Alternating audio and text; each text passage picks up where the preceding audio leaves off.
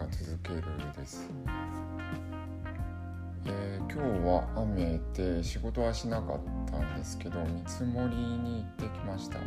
そういうことを、日報に記しました。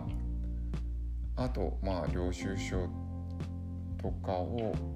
書いて届けました。はい、相変わらず経理が触ってないですね。はい、というところです。メルカリがラス1になりましたね。今日出品しました。今日も出品しました。手慣れたもんで、雑誌なんですけど、何分で出したかというと、すいません、タップをしてますけど、1分46秒で出してる。でも1分、そんなのかな。はい、手早くなってますね。出すだけは手早くなってる。でもこれ手早くなってるっていうか、面白くなってるの方が面白い進化かなって思います。早くなってる方向でいうと、売り上げがガンガン伸びるみたいな、生産性みたいな話になってくるんで、そっちの方向もあるんですけどね。ですので、メルカリも毎日はやらなくてもポチポチやりたいとは思ってるんですけど、そうですね、2年目は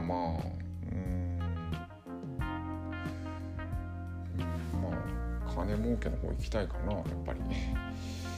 はい、売り上げ、仕入れて売るみたいなこともちょっとやろうかなとは思います。はい、やらなきゃを使わないは大丈夫かな。花ほじね、今日やった気がするな。大丈夫かな。花をちょっと汚い話になるんですけど、花頭なんて言うんだっけ、体の部位がわからないんですけど、花頭って言うんでしたっけ、小花っていうのかな。そこをつまむと、突っ込まなくてもちょっと鼻くそが取れるっていうことは発見しましたね。表面奥には突っ込んでないけど、それはティッシュでくるんだんですけど、そうブルース・リーが鼻だよね。鼻をつまむ動作ですよね。鼻の形状皆さん違うと思うんで。みんながそうだとは思わないんだけど、自分の場合は少し鼻腔がブルース・リーが鼻をつかむやり方でいうと、鼻腔にちょっと出てるというか、そこに鼻くそが乗っていたら取れるんですよねっていうことに気づいたということですね。